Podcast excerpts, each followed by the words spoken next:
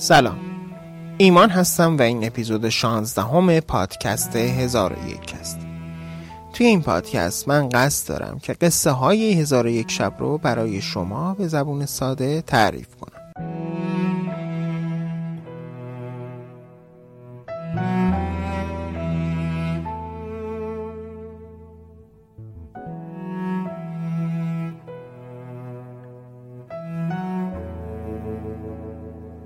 بعد از اینکه قصه سه مرد چشم تمام شد و مورد بخشش خاتون برتر قرار گرفتن و خونشون به وسیله غلام ها ریخته نشد خاتون برتر رو به وزیر با تدبیر و معدب سلطان بین النهرین کرد و گفت شما هم آزادید.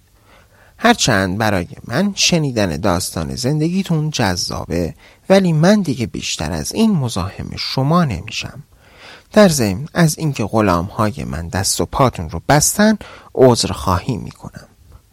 من با اینکه منقلب بودم ولی حواسم بود که توی اون لحظات شما به هیچ وجه به ترغیب و تشویق مرد باربر برای سوال پرسیدن نقشی نداشتید. اینجا بود که وزیر گفت از شما استدعا دارم که دستور آزادی همراهان من رو هم بدید. چون این دو نفر هم مثل من بازرگان های تبرستانی هستند که راه رو گم کردن و به اینجا پناه آوردن. خاتون برتر گفت من از مرد شایسته و معدبی چون شما انتظار شنیدن دروغ رو ندارم.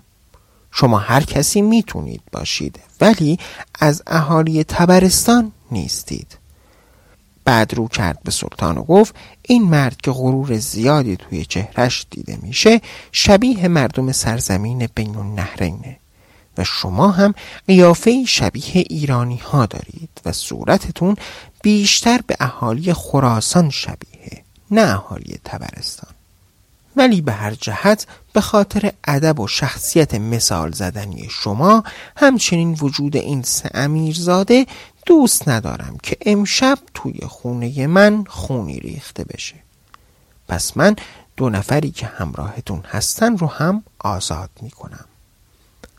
بعد خاتون برتر رو به مرد حمال کرد و با اشاره دست از اون خواست که به نزدیکش بیاد. مرد حمال هم به سرعت خودش رو رسوند و گفت امر بفرمایید ای خاتون برتر. خاتون به مرد حمال گفت وسایل استراحت این آقایون رو در ساختمان پشتی این خونه فراهم کن. ولی وزیر به خاتون برتر گفت اگر اجازه بدید من از خدمت شما مرخص بشم. و رو کرد به سلطان و وزیر خزانداری و سه امیرزاده و به اونها گفت شما همراه من میایید یا میمونید؟ که همه به اتفاق گفتند که ما همراهت میاییم. پس اینجوری شد که هر شش مرد به همراه مرد حمال از خونه اومدن بیرون. خاتون اول در رو پشت سرشون بست.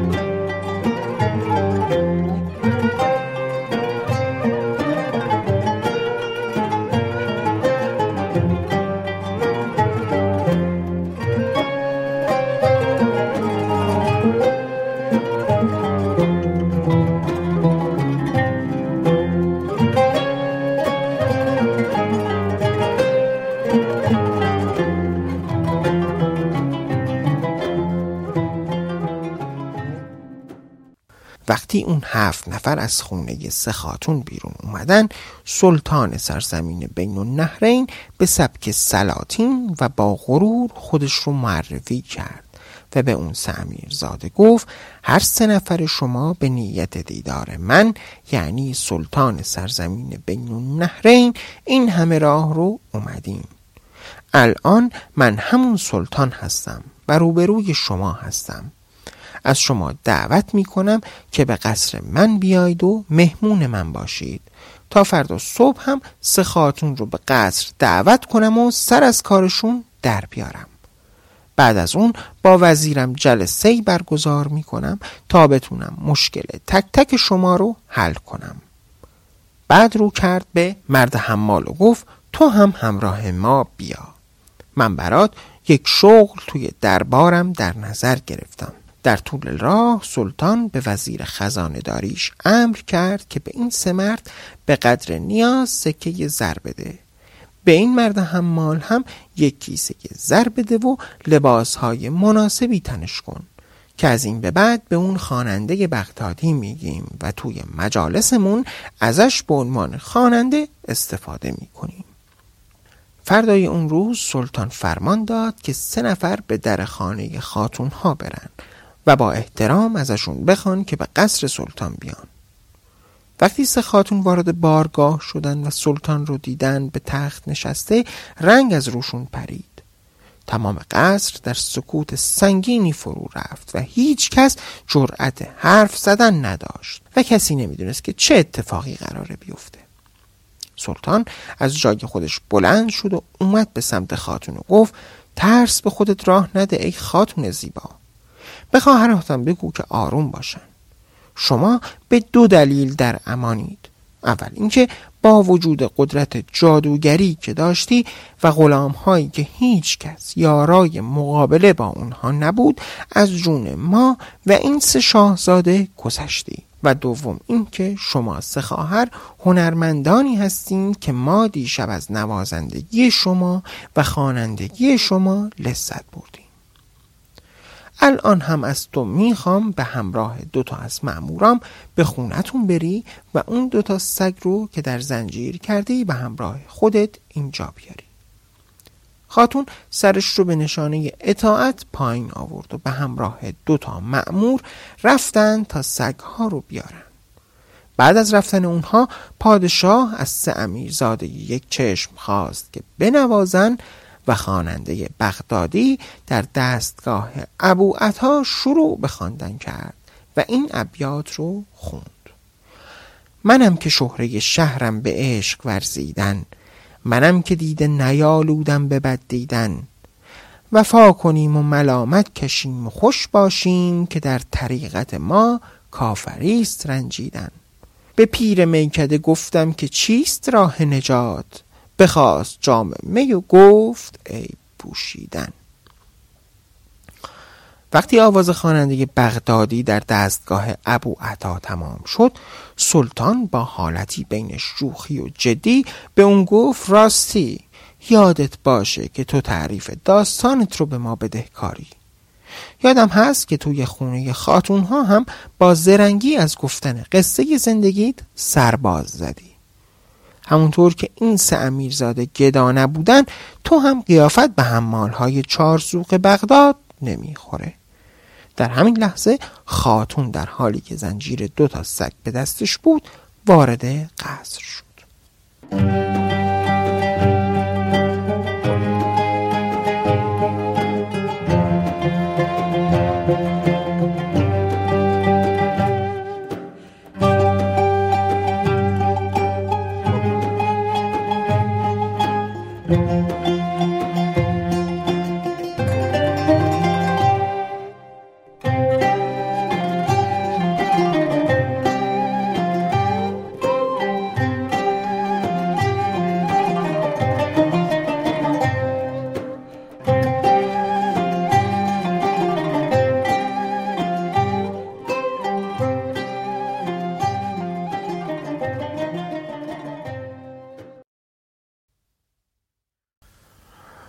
سلطان رو به خاتون برتر کرد و با دست به اون اشاره کرد که روی صندلی مخصوصی که براش در نظر گرفته شده بود بشینه.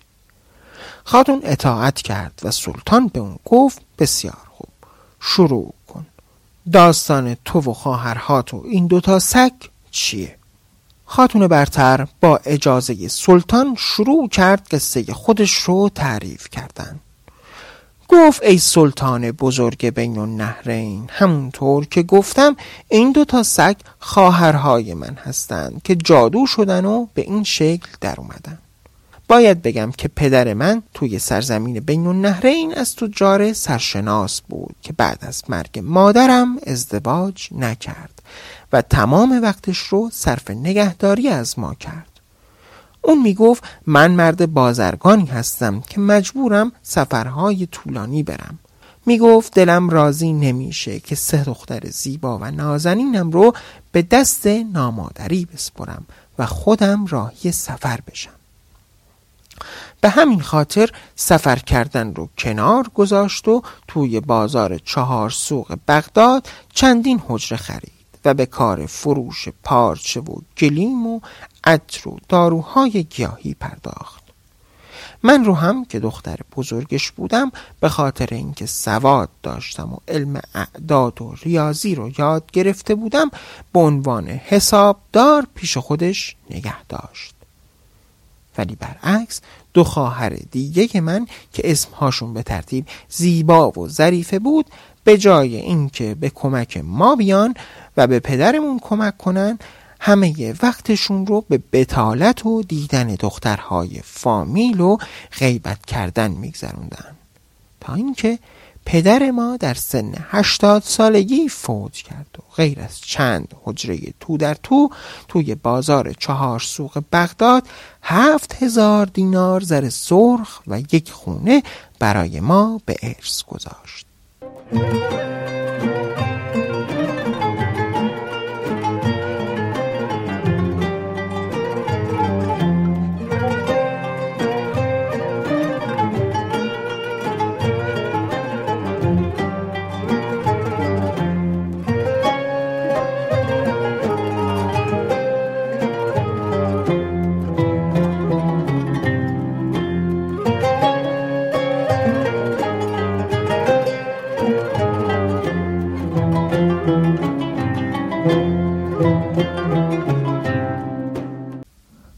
بعد از مراسم چهلم خواهرام از من طلب ارث کردند و گفتند که تصمیم به ازدواج گرفتن من که دورا دور حواسم به کارهای اونها بود متوجه شدم که قصد دارن با دوتا از برادرهای دوستاشون ازدواج کنن.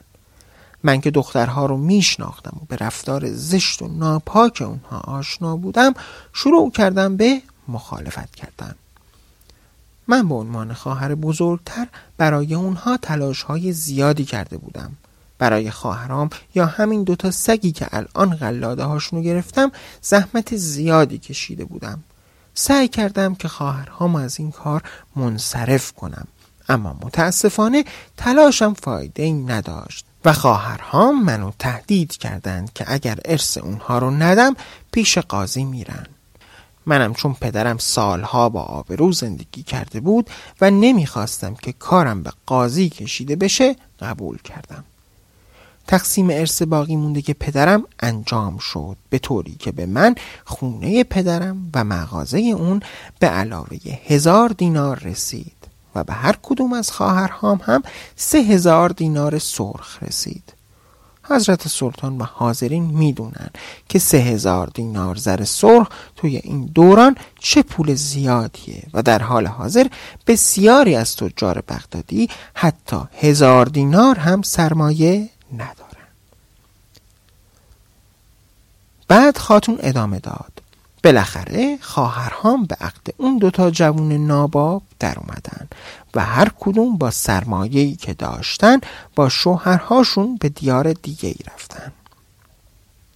من هم توی حجره پدرم به تجارت و داد و ستد ادامه دادم و از قضای روزگار کارم روز به روز بهتر می شد و درآمدم بیشتر می شد تا اینکه بعد از سه سال برای من خبر آوردند که خواهرهات رو با سر و روی ژولیده و لباسهای پاره توی کوچه های بغداد دیدیم که داشتن گدایی می‌کردن من هر جوری که بود اونها رو پیدا کردم. زیبا و ظریفه به محض اینکه من رو دیدن بنای گریه کردن گذاشتن و عذرخواهی کردن. اونها گفتند که شوهرهای نامردشون با حیله و نیرنگ تمامی اموالشون رو مال خودشون کردن بعد شبانه ولشون کردن توی بیابون و رفتن.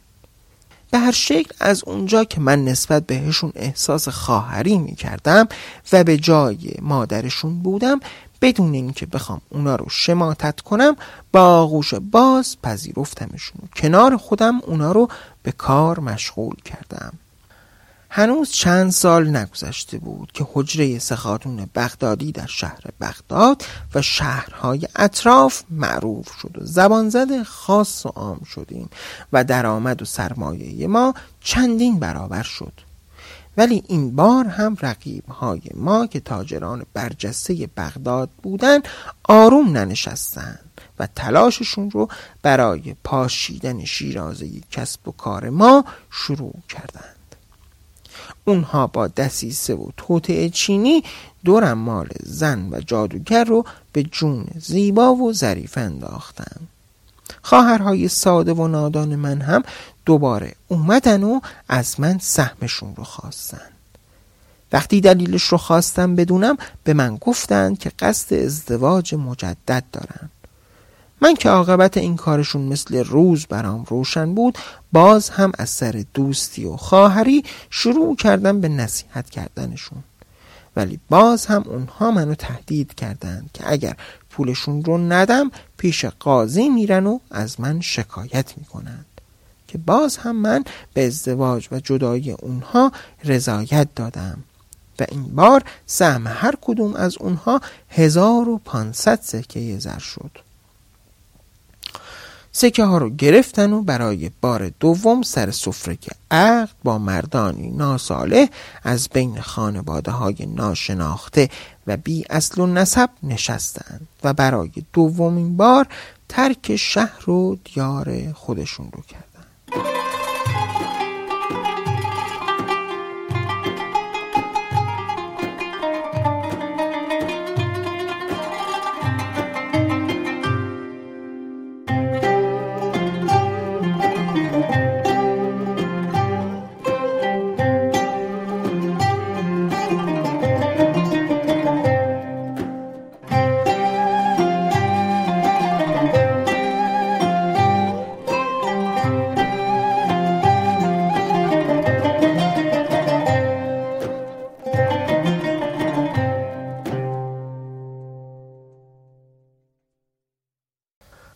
اما اتفاقات بد مرتبه دوم زودتر به وقوع پیوست.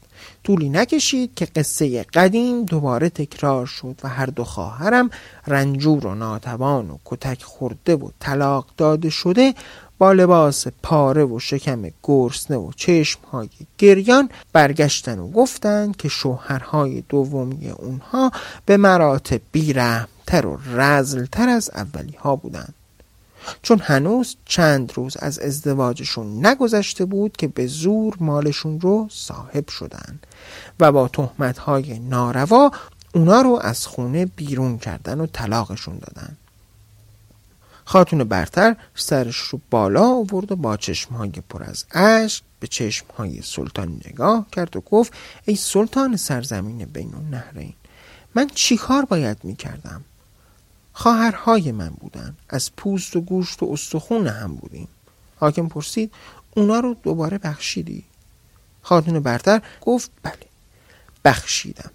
و اونها هم به من قول دادند که دیگه هیچ وقت به فکر شوهر کردن نباشن. من هم ثروت و دارایی خودم رو بین اونها تقسیم کردم و دوباره کار ما رونق گرفت. حجره سه خاتون بغدادی در بازار به شهرت رسید و ما سه خواهر از صبح تا شب توی حجرمون توی چهار سوق بازار کار می کردیم و این وضع دو سال ادامه داشت.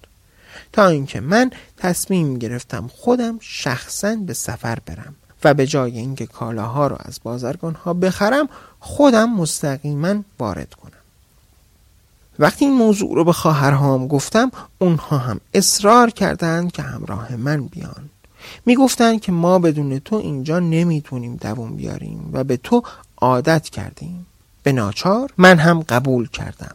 حجره رو به شاگردهام سپردم و به بسره رفتیم و از اونجا سوار کشتی شدیم و حرکت کردیم. چند روزی روی آب بودیم و از سفر خودمون لذت می بردیم روزها می خوابیدیم و شبها دور هم می نشستیم و شراب می خوردیم و می نواختیم آوازی می خوندیم تا اینکه صبح بشه و دوباره بخوابیم. یک روز که توی اتاقم خوابیده بودم با تکانهای کشتی از خواب بیدار شدم. وقتی به اتاق ناخدا رفتم دیدم که اونقدر شراب خورده که اصلا توانایی هدایت کشتی رو نداره. من هم که از دریا نوردی سررشته نداشتم به اتاقم رفتم و به امید اینکه به زودی طوفان تمام میشه درب رو قفل کردم و مشغول مطالعه شدم. چند ساعتی گذشت و متوجه شدم که ظاهرا طوفان آروم شده. برشه کشتی اومدم و ناخدا رو دیدم که داره با نگرانی به سمت مغرب نگاه می‌کنه.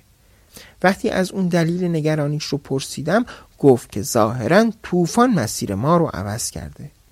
اینجا بود که متوجه شدم به خاطر بیلیاقتی و غرور این ناخدا راه رو گم کردیم. از دور من خشکی دیدم و به ناخدا گفتم اونجا کجاست و اسم این شهر چیه؟ که ناخدا جواب داد من در طول 22 سالی که سفر دریایی کردم هرگز با چنین شهری بر نخوردم به سمت ساحل اون شهر رفتیم و پهلو گرفتیم. ناخدا گفت از اون جایی که این طوفان ها به فاصله های یک روز در میون واقع میشن بهتر چند روزی رو اینجا باشیم تا هم تعمیرات کشتی رو به اتمام برسونیم هم از شر این خطر خلاص بشیم. بعد گفت هر کدوم از مسافرها اگر می‌خوان به شهر برن و گشت و گذار کنن. از اون جایی که به جز من و خواهرهام بقیه مسافرها تاجران سال خورده ای بودن ترجیح دادن که توی کشتی بمونن. پس من و سه خواهرم به سمت شهر حرکت کردیم. به این نیت که هم تفریحی کرده باشیم هم اینکه شاید بتونیم چیزی بخریم. حدود یک ساعتی راه رفتیم تا بالاخره به دروازه های ورودی شهر رسیدیم و داخل شهر شدیم. ولی در نهایت تعجب صحنه دیدیم که شاید انسانها توی خواب ببینن. تمامی مردمان اون شهر تبدیل به سنگ شده بودن. تمامی مردم توی کوچه ها، گذرها، مغازه ها، حمال ها، بازاری ها و هر کسی که می‌دیدی تبدیل شده بود به سنگ. خلاصه شهری دیدیم آرام و ساکت که همه مردم سنگ بودند ولی پر از نعمت و سرمایه و سیم و زر. درهای همه خونه ها باز بود. ما خواهر خیلی تعجب کرده بودیم. تصمیم گرفتیم که از هم جدا بشیم. بنابراین اون دوتا برای گردش و تفریح و تفرج رفتن و من هم مستقیم به سمت قصر حاکم رفتم. در قصر باز بود. همه نگهبان ها تبدیل به سنگ شده بودند و وقتی من وارد سرسرا شدم مردی دیدم که ظاهرا امیر شهر بود و عمرای دولت و سردارهای ارتش و امنای مملکت دور تا دورش همگی سنگ شده بودند. از سرسرا گذشتم و به خزانه رسیدم. در خزانه باز بود و توی اون پر از زرها و سیمهایی که بیشتر از ده گنج بودند. من خیلی ترسیده بودم و بدون اینکه به چیزی دست بزنم یا اینکه بخوام به سیمها و زرهای امیر سنگستان دست زده باشم از اونجا خارج شدم. خواستم از قصر بیام بیرون که از داخل اتاقها صدایی شنیدم. حالت ترس و وحشت من بیشتر شد و آهسته به سمت صدا رفتم. از لایه در اتاق نگاه کردم و مردی زیبا و جوان در گوشه دیدم که کتابی توی دستش بود و داشت مثل کاهنهای معبد دعا می‌کرد. من که محو صدا و زیبایی اون شده بودم و از نگاه کردن به اون سیر نمی شدم زمانی که اون جوان سکوت کرد من از پشت سرش این ابیات رو خوندم. پری چهره بودی ایار و دلبر نگاری سرف قد و ماه منظر. اگر بتگر چو او بت برنگارید مریزاد آن خجسته دست بتگر. اون جوان خوش سیما با شنیدن صدای من سر از کتاب برداشت و به من نگاه کرد و با تعجب پرسید ای بانوی زیبا تو کی هستی و اینجا چی کار می‌کنی؟ چطور تونستی به این شهر راه پیدا کنی؟ من تمام قصه خودم رو با اطمینان قلبی برای اون تعریف کردم اون هم تمام مدت بدون اینکه از من چشم برداره به حرفهای من گوش داد که این باعث شد من بیشتر دلباخته اون بشم. بعد از جاش بلند شد و گفت بیا دنبالم. اون از پله های قصر بالا رفت و به سرسرای دیگه رسید. ملکه دیدم که روی تختی فیروزگون نشسته بود و تاجی جواهر نشان روی سرش بود و لباسی فاخر و زردوزی شده به تنش. ولی اون هم تبدیل به سنگ شده بود. توی اون قصر همه فرش ها ابریشمی بود. پرده ها دیبا بود. آویزهای طلا و پارچه های حریر بود. مرد خوش سیما گفت اون ملکه ای که تبدیل به سنگ سیاه شده مادر منه و اون پادشاهی که توی اون یکی سرسرا دیدی پدر منه. من پرسیدم ولی اینها چرا همه به سنگ تبدیل شدن؟ گفت درست میفرمایید بانو. پشت این ماجرا قصه ای عجیب و پنداموز هست که اگر دوست داشته باشید برای شما تعریف می‌کنم. وقتی قصه به اینجا رسید پانزده شب از قصه گوی شهرزاد گذشته بود و خواب سلطان رو رو بوده بود. گویی صدای گرم و دلنشین شهرزاد جادویی بود که سلطان شهر باز رو قبل از اینکه جلاد رو خبر کنه به خواب عمیقی فرو می بود